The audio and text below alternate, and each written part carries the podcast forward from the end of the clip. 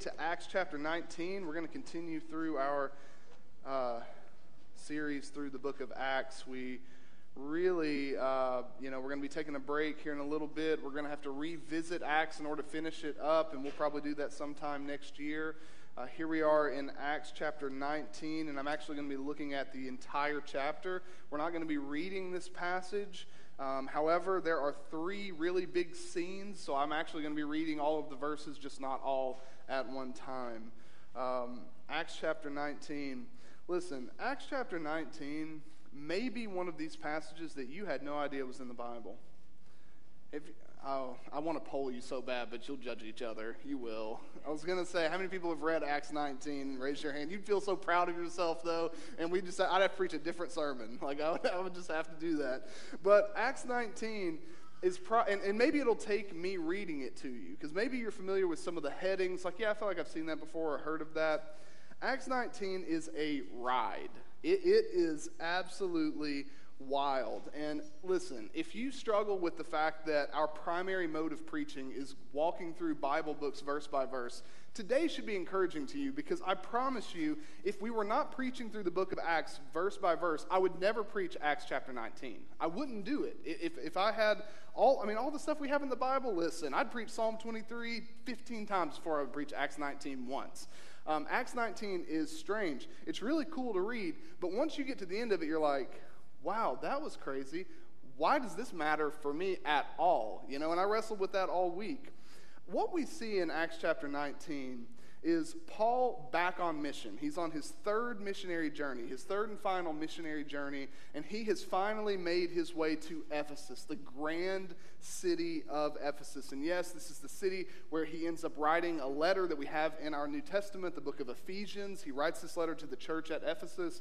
This is the city of Ephesus. And what we see in Acts 19, Luke records this for us how the gospel came to Ephesus.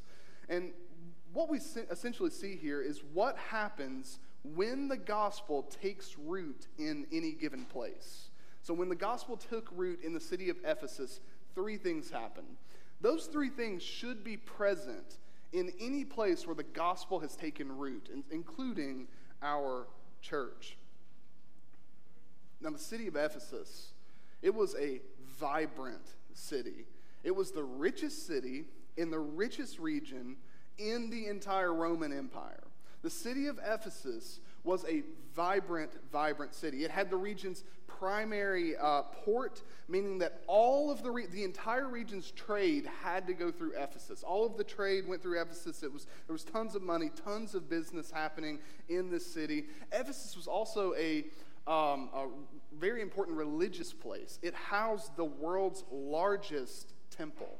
And we're actually going to see and learn about it at the end of Acts chapter 19. But Ephesus held the temple of Artemis, and it was one of the seven wonders of the ancient world. It was just this massive place. There was actually um, a meteor. I mean, how crazy this is. All of this in Acts 19. There was a meteor that landed in this region at some point in time, like years and years and years before. And what the people did was they believed that this was a gift from the goddess Artemis. And so they carved Artemis's like likeness out of the, the meteor that landed and then surrounding it, the massive temple. And so all of this is in the city of Ephesus. There are three scenes in our passage. The gospel starts to take root, it starts to move and spread throughout the city. And there are three scenes here that highlight three actions that will be present and evident in a place where the gospel has taken root. When the gospel takes root in a city like Ephesus or in a church like ours, we'll see three things happen. First, we will see people who are relying on the Spirit. Relying on the Spirit. We, we essentially see a spiritual awakening in the city of Ephesus, and that's the first thing we see people who are relying on the Spirit. Second, you will see people who are resting in the supremacy of Jesus. So, one, people who are relying on the Spirit. Two, people who are resting in the supremacy of Jesus. And finally, you will see people who are renouncing their idols. Renouncing their idols. So, people who are relying on the Spirit, resting in the supremacy of Jesus, and renouncing their idols. Let's look at these three scenes one by one. First, we have verses 1 through 10. I'm going to read, you follow along with me. And it happened that while Apollos was at Corinth, Paul passed through the inland country and came to Ephesus. There he found some disciples, and he said to them, Did you receive the Holy Spirit when you believed? And they said, No. We have not even heard that there is a Holy Spirit. And he said, Into what then were you baptized? They said, Into John's baptism. And Paul said, John baptized with the baptism of repentance, telling the people to believe in the one who was to come after him, that is, Jesus. On hearing this, they were baptized in the name of the Lord Jesus. And when Paul had laid his hands on them, the Holy Spirit came on them, and they began speaking in tongues and prophesying. There were about 12 men in all. And he entered the synagogue, and for three months spoke boldly, reasoning and persuading them about the kingdom of God. But when some became stubborn and continued in unbelief, speaking evil of the way before the congregation, he withdrew from them and took the disciples with him, reasoning daily in the hall of Tyrannus. This continued for two years, so that all the residents of Asia heard the word of the Lord, both Jews and Greeks. So we see right there at the end what's happening is the gospel has landed in the city of Ephesus and it is spreading like wildfire. Well, these disciples that Paul first encounters in Ephesus, it's, they're really strange. Are, I mean, scholars have debated this for years and years and years. Are, were they Christians or were they not Christians? What's, what's going on here? Because it's, Paul seems to indicate that they believed. And when Paul uses that language, he's usually referencing Jesus. When you believe, did you receive the Holy Spirit? And then they're like, no, we don't, we don't know who the Spirit is, but are, are they Christians or are they not? He essentially encounters these disciples of John the Baptist who, in some way, have believed in Jesus. Now, this, this reference to them as disciples of John the Baptist, it doesn't, it doesn't mean that they were following John the Baptist. John the Baptist has long, long died, uh, long since died. Um, this is in connection with their baptism. They had been baptized in the way that John the Baptist baptized people. It was a ritual signifying repentance and preparation for the coming Messiah. So, what this, this may indicate to us is that these disciples of John the Baptist, these people who had believed in Jesus, they probably believed in Jesus as the next prophet in the line of John the Baptist. So now there was John the Baptist who was foretelling that the Messiah was going to come, and now here's Jesus, and he's also going to, you know, he told us all about the Messiah who was going to come, and they didn't see Jesus himself as the Messiah. That's, that's possible, and that could be why they did not receive the Holy Spirit when they believed. Well, Paul, in, in response to this, he does three things. First, he clarifies for them the role of both John the Baptist and Jesus. He says John the Baptist was basically the forerunner, the last in a long line of prophets who foretold the coming of the Messiah.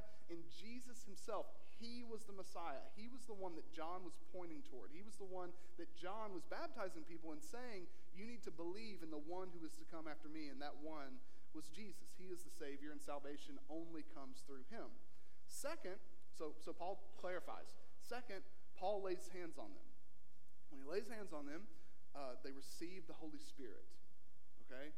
So they receive the Spirit, and as soon as they receive the Spirit, the power of the Spirit was demonstrated through tongues and prophecy. And I'm about to let all of you down right now. I'm not going to talk about it very much. I'm so sorry. I don't think it's the main point here, so I'm not going to make it the main point.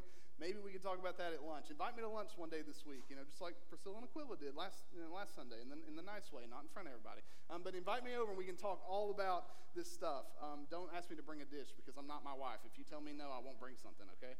Um, but he lays hands on them, they receive the Holy Spirit. Third, he baptized them in the name of Jesus. Now, the point here is in this baptism is not, you know, some people say, oh, here's a contradiction, you see? Paul baptized in the name of Jesus only. And, you know, Jesus said to baptize in the name of the Father, Son, and the Spirit. You're totally missing the point if that's what you take from this. The point in emphasizing that they were baptized in the name of Jesus is that this baptism is different than the baptism they had received before. Before, they were baptized not as a response to their faith in Jesus, they were baptized as a sign of repentance and preparation for the coming Messiah. This time, when they were baptized, it was in response to faith in Jesus. So they were baptized in the name of Jesus. So, okay, after this encounter, Paul, he resumes his normal ministry practices. We, we're very familiar with it at this point. He finds a synagogue, he enters the synagogue, he preaches. The Jews hate him, they reject him. they speak evil of the way or, or the, the Christian uh, message. Um, and then he, he turns to the Gentiles, he turns to the Greeks. He spends a significant period of time preaching from a pagan hall where many people come to faith, and then the gospel spreads. Now, what we're basically seeing here, one important thing, I think the main thing we can draw from this, is the necessity of the Holy Spirit. The necessity of the Holy Spirit. When Paul encounters these people who sort of believed in Jesus, you know, had, had some, some kind of faith in Jesus, the reason that it was deficient was not that they didn't have every single fact straight about Jesus, although that would have been an issue. You see what Paul was most concerned about? Did you receive the Spirit when you believed? The necessity of the Spirit. We're seeing that when the gospel takes root in a city or in a church, the Spirit of God must be present. I want to ask you an uncomfortable question. How much do you know about the Holy Spirit? How much do you know about the Holy Spirit? Um, I think a lot of times we can be like the disciples of John, and we're asked that question, and we're like, I didn't even know there was a Holy Spirit, you know? We focus so much attention on God the Father and God the Son, and then it's like, oh, yeah, the Holy Spirit's like, we're not Pentecostals, though. Like, we got to be careful talking too much about the Spirit, you know? We get all weird about talking about the Spirit of God, so much so that if you're asked a simple question like, hey, what do you know about the Holy Spirit? You know, I hope you would say the Holy Spirit is God. You know, um, there, there, there are some things that we can say there. Um, the Holy Spirit works in our salvation, regenerates our hearts, applies the benefits of salvation to us. Honestly, let me, let me give you some, uh, a tip here. If you do not know very much about the Holy Spirit, my recommendation to you would be to find a catechism. And I'm not kidding. I'm, this isn't a condescending thing. It's not like I'm giving you an assignment I would give to a child. This is how the church has been trained throughout the centuries. Find a catechism. Look up the New City Catechism. Uh, look up the Westminster or, or you know, uh, the Baptist Catechism. Look up one of these. Um, the Lighthouse Catechism is a decent one. Um, I prepared a few years ago. Um, a shameless plug.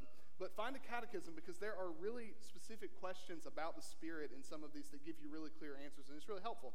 Um, but the Spirit dwells within each of us as well, guides us as we live out the Christian life. And the Spirit empowers our mission as a church. And, and you may have known all of that, and you may know so much more about the Holy Spirit. But are you aware that salvation and our existence as a church and the mission that we've been given, all of that is impossible, or at least empty, without the Holy Spirit. There is no salvation apart from the Holy Spirit. No salvation. There, there is no church without the Holy Spirit. There is no mission. We're wasting our time here if there is no Holy Spirit. We've seen the necessity of the Spirit time and time again in the book of Acts. Luke really wants us to see this. And the first time we saw it was at the very beginning of the story in Acts chapter 1. Jesus commissioned his disciples. He's, he's, still, he's still with it. He had not ascended yet. And he tells his disciples, he says, You need to go and be my witnesses to the ends of the earth. Go. And I mean, that should be enough, right? Jesus died for our sins. He raised from the dead, and then he ascends into heaven. He's the supreme Lord of heaven and earth. We're going to talk about his supremacy here in a second. But the first thing that Jesus tells them after he tells them to go on mission is to wait. Wait. You can't do this yet You can't go yet. I know I told you what to do. I know, I know I said that I'll be with you, but you can't do it yet. Why? Not until the Spirit comes. The Spirit is not an afterthought. The Spirit is not just, you know, some, uh, you know, theological topic that we'll get to studying one day. Spirit is a person, an eternal person, third person of the Trinity. Spirit is real, and the Spirit is necessary for our church. Only after, after the Spirit came did the mission of the church begin. So, in order for us to grow spiritually as a church, in order for us to live as a church that is an accurate representation of who Jesus is and what he's called us to do, we have to rely on the Spirit. We need the Spirit to lead us. We, we need the Spirit if we are going to be shaped into the image of Christ and if we are going to shape others into the image of Christ. Now, there's an alternative. Um, and it's, it's easy to do here because Christianity is still a positive thing. We could play church, we could just play games and pretend. We have enough of a playbook, you know? We could just do the church stuff, do the church things, show up, have, have, a, have a nice little community here, enjoy spending time together, you know, maybe occasionally tell other people what we believe, whatever. We, we could play and not really think too much about it. We could look at, as elders, we could look at our church budget and just be like, oh, you know, what's responsible? What's a responsible thing to do here? Um, uh, as, as ministry leaders, we could look at our ministries and be like, well, what's, what have we done in the past? What, what works? You know, we'll, we'll just keep doing, and just keep doing those things until, until, you know, Jesus returns. Or we could seriously ask ourselves, are we doing anything right now that if the Spirit left, we could no longer do? What about you in your own life as you're living? Do you need the Spirit to live the way that you're currently living? As a church, do we need the Spirit to do anything? And I'm not saying we change a bunch of stuff that we do. We may need to change the way that we think about the things that we do. We may need to change our mental approach to the things that we do. If we are going to get serious about being what we have been drawn together to be, and if we're going to be serious about doing what the Lord has called us to do, we have to not only know that there is a Holy Spirit, we have to rely on Him. And the good news is we have each received the Holy Spirit. Through faith in Jesus, the Spirit has come to us. And we've received the Spirit, and the Spirit has come to draw us to the Father, and He has taken up residence in our hearts. The bad news is that we are prone to quench the Spirit, to ignore the Spirit, to forget the Spirit, and to try to do things in our own power, by our own wisdom, and for our own glory. And there are three ways that we can become a church that's relying on the Spirit. Three ways, and this is really important. First, we have to think. We have to start thinking about who our church is and what our church does through the category of spirit dependence. Can we do what we do apart from the Spirit's power? And this goes really deep. Do we even need Christianity to be true for our life together as a church to matter? Have you ever thought about that? All the things that we do as a church, do we even need this to be real? Do, do we need Christianity to be true for what we do as a church to matter? Would we be able to resonate with Paul when he's like, if Christ is, is not raised from the dead, then I have wasted my life? Can we, can we resonate with him on that as a church? And this is important because if we don't need the Spirit, if the Spirit's presence doesn't matter, then Christianity might as well not be true for us. Christianity hangs by the coming of the Spirit. So, so we have to start thinking about our church and our lives as in the category of spirit dependence. Second, we need to start praying more. We need to pray. We need to pray in the Spirit. We need to pray to the Spirit. We need to ask Him to work and move in our lives, in our church. How often do you pray for the Spirit to lead you personally?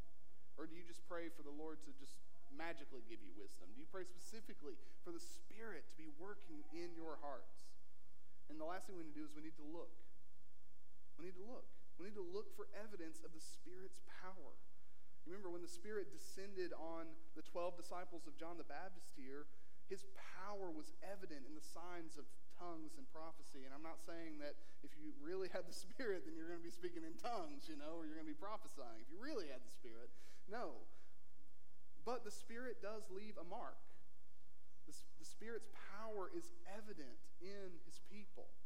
So, so look for evidence of the Spirit's power in your life and in our church. What's happening in your life or what's happening in our church that can only be explained by a work of God? And, and look for it and see it and rejoice in it. Seeing the Spirit's power will lead us to rely on Him more and more okay, so we need to rely on the Spirit. This, this is what happens when the gospel takes root in our church. Uh, so, a second thing that happens we will be people who rest in the supremacy of Jesus.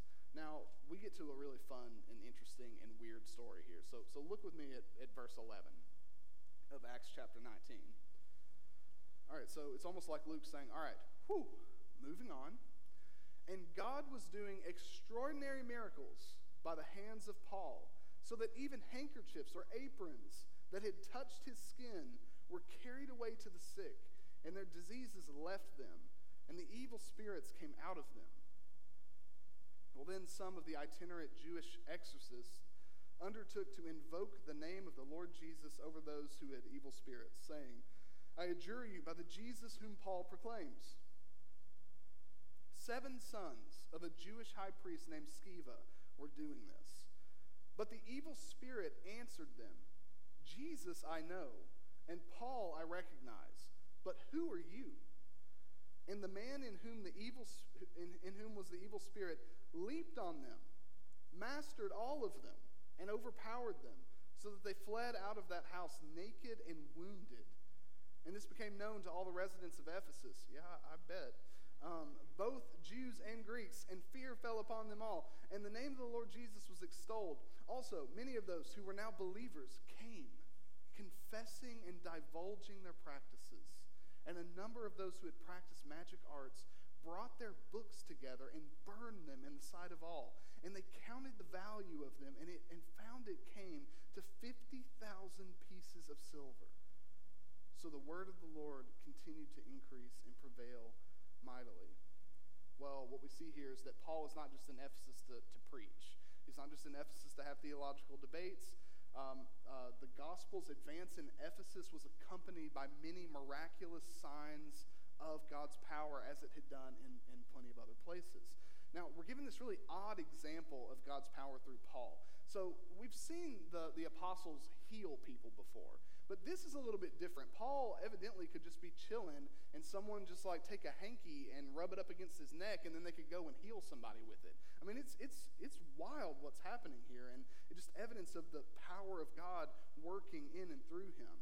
Um, then you have these magicians these Jewish exorcists who we're not exactly sure who or what they are. They seem to be Jews who have kind of brought in some pagan rituals and, and, and dark arts practices and kind of blended them together um, because historically we're not too familiar with a uh, high priest by the name of Sceva. So, so we don't know if they like kind of created a pseudo religion here or what the case was. But they had heard about Paul's gospel and they had heard about its healing powers. And, and they wanted in on this. And they just, you know, figured that Paul probably had a particular spell, you know, that was working wonders for him. And they just wanted to try it out. So they heard that he was preaching in the name of Jesus, teaching in the name of Jesus, healing in the name of Jesus. And so they're like, hey, there's a cool phrase. We were joking uh, in, in my office earlier with a few of us. And we were like, no, we, we kind of all grew up like that too. Like, if you don't finish your prayer with, in Jesus' name, amen, it's not going to come true, you know? Like, it's a magic spell or something. That's essentially what these guys have done. They're like, okay, um, Jesus, uh, you know, his name is really powerful, so I'm going to give this spell or this incantation to this person to try to drive out this demon. I'm just going to add the name of Jesus at the end of it and see what happens. Um, that was not cool. There was a group of brothers, the sons of Sceva. Uh, they were, you know, doing this, and they they walk up to this this guy who's possessed by a demon, um, and the, the sons of Sceva, which to me sounds like a really cool band name, by the way. If any of you guys want to start a band like the Sons of Sceva, you have got to take that. Like that, that, that is just, it's too easy. Um, the sons of Sceva, they go up to this man who's possessed by a demon, and they're like, trying to cast out this demon by the Jesus whom Paul knows, you know, like expecting something to happen. And something happened, all right. This demon I mean, can you imagine how how just debilitating this would have been? You're trying to cast out a demon, and the demon just like laughs at you. The demon looks at him and says, Hey, I know Jesus, and I have heard of Paul. I know Jesus and I know Paul, but who are you? Are you kidding me? And then, like, attacks not just one of the sons of Sceva, but the whole band, you know? Like, the whole group, sorry. Um, the whole group is attacked by this demon possessed man. And the, the man attacks all of them and wins over them and just knocks them down, beats them up. And then I love how Luke is like, and he left them naked and wounded. And it's like, well, yeah, I mean, if you left a fight and you didn't have clothes. You're probably wounded just a little bit, you know. Um, but but this is what happens. Um, you know, I, I, didn't expect to learn from a demon this morning. That wasn't really my plan. Um, but we're, we're probably going to have to learn from a demon here. Demons cower at the name of Jesus, and, and they cower at the name of even his servant. But they laugh at those who try to use Jesus as a means to an. They laugh at them. I mean, it's almost as if the demon is saying, Look, I, I don't know you. And even though you are using Jesus' name, it is clear to me that you don't know him. So, no, I don't think I will leave. I think I'm going to, to you know, attack you now. This teaches us something about the supremacy of Jesus. Jesus isn't just a source of power or wisdom or love to be added to our lives. Jesus isn't one among many people that we learn from to be better people.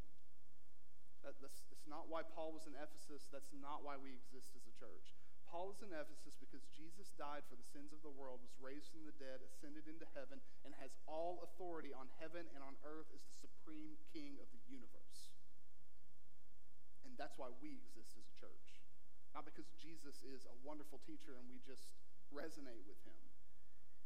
We do what we do as a church because of what Jesus, our King, has dictated for us. And we need to rest in that supremacy. We need to relinquish our tendencies to create a Jesus plus religion where we just add the bits and pieces of who Jesus is, what he did, and what he taught that we like to our lives. And we need to resist the temptation to dilute Jesus and his gospel to better fit the way that we prefer to live. Jesus is supreme. Supreme. So we must submit all of ourselves to him. Jesus is not just a part of our lives in the same way that our coworkers are, or our friends, or even our family members are. Jesus is not a hobby. He is not just an idea. He's not, he's not, he's not a belief. He is a real, eternal, supreme person who wants all of who we are.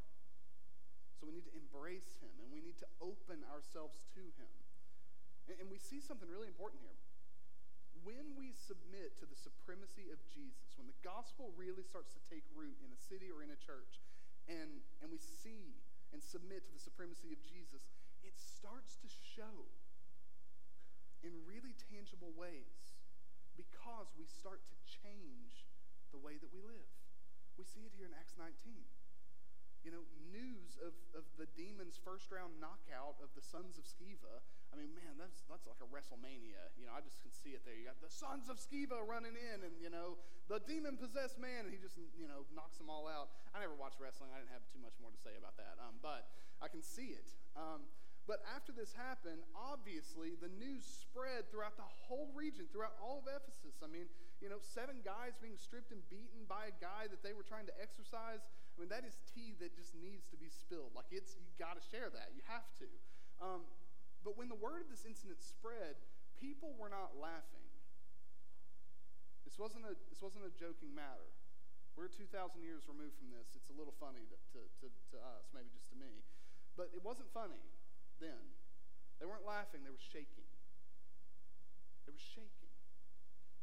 Because a demon is basically saying, I'm not doing, I'm not, I'm not leaving this man for you. I would for Jesus. Luke says that fear fell upon everyone. And then they all praised the name of Jesus. Now, this is expected. The supremacy of Jesus is seen and it's felt, so people respond with fear and praise. But what's most instructive to us is what happens next. That, that's expected. I feel like we all respond that way, right? When we have an encounter with the Lord, when we, we experience His grace in a fresh way, how do we respond? Gratitude and, and with praise, and it's immediate, and it's usually what? Temporary. Then our lives go back to normal. Here's what's most shocking about this entire passage. Verse 19, verse 18. Also, Luke says, many of those who were now believers came confessing and divulging their practices. Oh, oh, but even more. Verse 19. And a number of those who had practiced magic arts brought their books together and burned them in the sight of all. And they counted the value of them and found it came to 50,000 pieces of silver. So you have these people who are practicing dark arts and they bring all their Harry Potter books and they have a bonfire, is essentially what happened here. But those who were practicing magic, those who were practicing these exorcisms, they rested in the supremacy of Jesus, and it showed because they were now renouncing their former practices. They confessed and most likely believed in Jesus, even though we're not explicitly told, but this faith in Jesus was at work. They brought all of their dark magic books together, they burned them. And Luke really wants us to see the significance of this. They burned 50,000 pieces of silver worth of books. Do you know the modern equivalent of 50,000 pieces of silver? $7 million. That's a big bonfire. They brought, they brought enough, they brought, they burned $7 million. Why? This is the impact of Jesus. When you encounter Jesus, you realize that Jesus is greater. He is greater than the practices that you're comfortable with. He, he is greater than $7 million. He, he is greater than the fear of what a changing culture and economy would mean because you have started following Jesus. Like the residents of Ephesus, we have each encountered the real Jesus, but we need to ask ourselves have we also experienced real change to our lives? Are we different than we were before we met Jesus? Because the real Jesus produces real change. Now, none of us have arrived. None of us can say, you know, now that I'm Christian, I'm so different now. You know, I, I always love those stories. It's like they, you know, this guy that, you know, was clearly, you know, um, not living as he should, comes to faith in Jesus, and then the next day he has a testimony. It's like, oh man, I'm so different now. And it's like, well, uh, good. That sounds great, but, you know, probably not. We're, none of us are there yet. However, there should exist within us a gradual, however slow, change in the direction of Jesus. The gospel is not just a doctrine that we believe, it is power to really change. The gospel changes how we use our time, how we spend our money, how we use our talents and our skills. This is how our church becomes a beautiful yet imperfect representation of Jesus by resting in the supremacy of Jesus and submitting our whole lives to him and his ways. So I pray that we look different five years from today. And I pray that we are living different lives five years from now. But, but I pray all of that is true because we are embracing Jesus' supremacy over our lives. We are continuing to open our hearts to Jesus and the Spirit. The gospel began to take root in Ephesus because people in the power of the Spirit saw and embraced the supremacy of Jesus. And this is still one of the most important and necessary things for us to do days ahead. Embrace and rest in Jesus' supremacy. One more thing. One more thing we see here.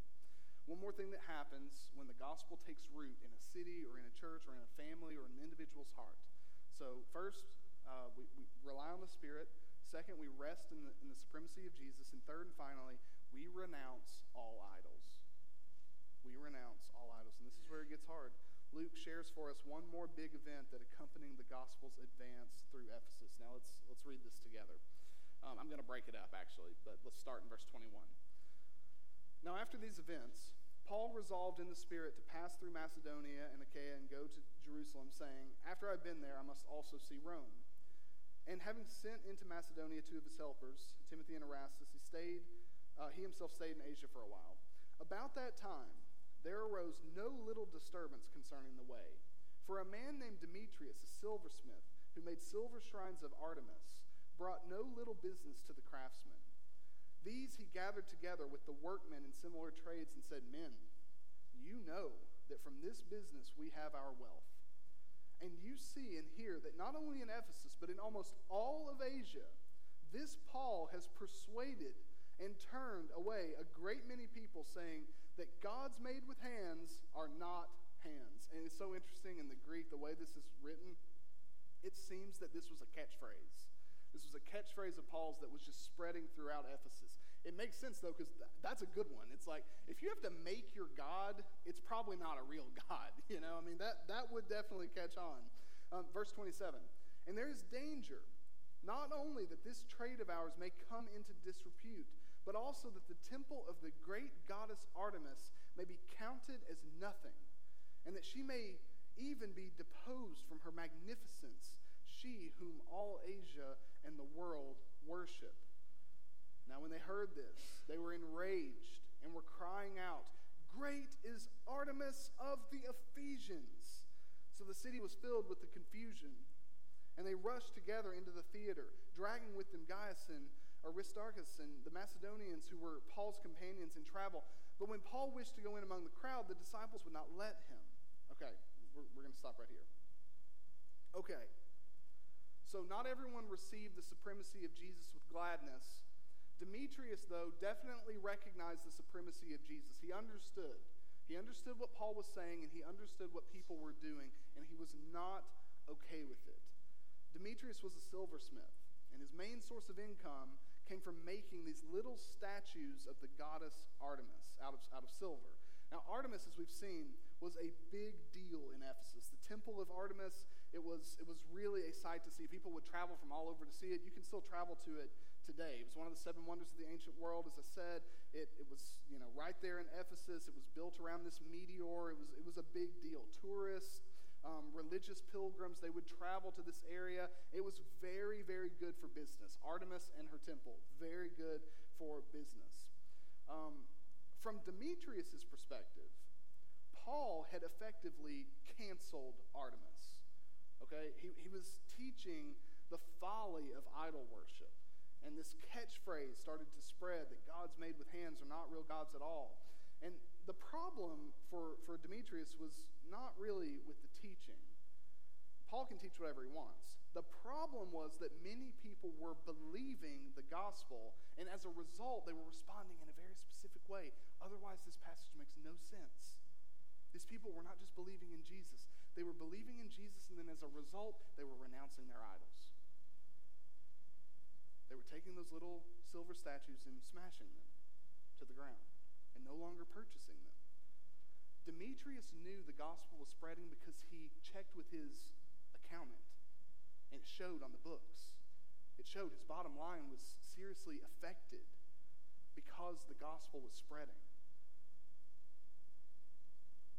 So if Artemis was really good for business, Jesus was the spark of a great depression for people like Artemis, or uh, people like Demetrius in the idol making business. This infuriates Demetrius. He gets all these similar workers together. He drags them all in. They end up going into the amphitheater, which actually is still in uh, the, the, region today. It, it houses about 25,000 people. It's a massive theater. He brings all these people in. He brings, you know, the people who came with Paul in. They're making a show of them. He's getting all the people riled up. He's, you know, filling the city with, Luke tells us, confusion and chaos. They, they gathered in this amphitheater, the mob, they bring the friends in, they're chanting, Great is Artemis of the Ephesians. And they say it over and over again. And you know, I'm sure it sounded a lot like that annoying phrase, Hail State. I had to hear over and over again last weekend, every first down, Hail State. And I'm like, are you kidding? I'm, I'm still bitter, okay, about the loss last week. Um, but that's, that's what it would have been like. Um, now, what's interesting is that Paul is completely absent here. It says that he tried to go in, but his friends kept him back, and that's the last thing we see about Paul. A lot of times, these incidents would end with Paul stepping up and giving a speech, and he, he would give this great gospel word. Paul doesn't say anything. Um, you know, the mob is finally stopped. I'm not going to read it, but at the end, it's finally stopped, not from a speech from Paul, but from the city clerk. The clerk assures the mob of the greatness of Artemis and also says Paul hasn't blasphemed Artemis. So if you got a problem, take him to court, but otherwise, calm down. And so the mob calms down. That's the end. What do we learn here? three things about idols. Three things, and we're done. Number one, idols are prevalent. They're prevalent, they're everywhere. And we need that word because we don't think we are a people who worships idols. We read a story like this and we're like, that's weird. I can't relate to that. I don't worship little stone statues, little silver statues. That's so weird. I can't believe people used to live that way. We're not so primitive. We don't live in an animistic society. We don't practice voodoo. We don't have shrines in our homes on the shelves. Um, you know, we know we're not going to be tempted on the way home to stop by the idol, you know, vendor and, and buy, buy a statue and put it on our shelves. Um, but idols are all over our city. And idols are all over our homes. And most seriously, idols are all over our hearts. What is idolatry? There isn't anything in the entire Bible that is spoken against more frequently than idolatry. It's the whole point of the Old Testament. That's why the people of God continued to be in exile, is because of their idolatry. What is it, though? I love how the New City Catechism answers this question. The New City Catechism says, Idolatry is trusting in created things rather than the Creator for our hope and happiness, significance and security. Idolatry is reversing the new created order in Christ. So in the kingdom of God, Christ is supreme. In idolatry, something else is supreme. Tim Keller, he says it this way Idolatry is treating anything as more important than Jesus Christ for your meaning in life, for your happiness, for your security and hope, and for your self regard. John Calvin famously wrote that the human heart is a factory of idols. Idolatry begins in the heart. Idols are usually good things that become ultimate things in our hearts. Idolatry happens when we look to created things to provide for us what can only be found in the Creator. And they are all over the place. Almost anything in your life can become an idol. Our hearts are really good at making them. We make and produce idols at a pace that would make Jeff Bezos so jealous. We are so good at creating idols. Our work can become an idol. Our spouses can become idols. Our children can become idols. Anything that we serve, anything that we're sacrificing for, anything that we spend a significant amount of time thinking about, and especially anything that has our affections, even if they are good things that should have our affections, can become an idol. Now, we may not have little, you know, statues on shelves, but we are not experiencing an idol shortage today, so idols are prevalent. But second, Idols are powerful. Do you see what this idol worship has done to this man, Demetrius? And listen, Demetrius' primary idol here, did you notice it? It's not Artemis, it's money. That's his God. Artemis is, you know, kind of blended in there, and he's concerned about the fame of Artemis's name, but not primarily. He wouldn't be concerned at all had his bottom line not been affected. That's the God he's really serving. Do you see what it caused him to do? This man, because his idol was threatened by Jesus, he got thousands of people together, started a mob, started a riot in the city of Ephesus. Now, the main reason that idols like this are so powerful and dangerous is that they usually really are good things. But they are good things that are not meant to bear the weight of our worship. Keller is so helpful. Again, by the way, Tim Keller's written so much on idolatry. He has a couple like really good books I'm going to recommend later. Um, he says the reason why it's so important to understand the sin of idolatry is that it can be growing in a part of your life for a long time and get very deep without it right away leading to clear, visible, and easily seen violations of God's law. And this distinction is so important because it is not idolatry to find happiness or security or significance in your career or in your money or in your spouse or in your children. It's not wrong to find happiness and, and joy and, and security and significance in those things in and of themselves. Sink into idolatry when you're trusting in these good things to provide ultimate happiness, ultimate security, and ultimate significance. And here's how you can know if you're struggling with idolatry. You need to finish these statements. I can't be happy unless I have blank. I will only matter if I have blank. I can only be at rest. I can only be secure. I can only feel truly safe if I have blank. Then you can ask him in the negative too. If I lose blank, I am hopeless. If I lose blank, I am joyless. If I lose blank, I am worthless. Idols create fear in our hearts, fear that we may lose them, fear that we may not gain what we need from them. Listen to what Demetrius said. Demetrius here, he says, There is danger not only that this trade of ours may come into dis- disrepute, but also that the temple of the great goddess Artemis may be counted as nothing. He is scared to death. Jesus threatens our idols because Jesus won't share his throne in your heart. We're all worshiping something. And the God that you worship is the one that if you did not have it, your life would fall apart. If, if you fill in those blanks with a created thing, you're committing idolatry. Now, do you see how easily idolatry creeps in and takes over, it can be?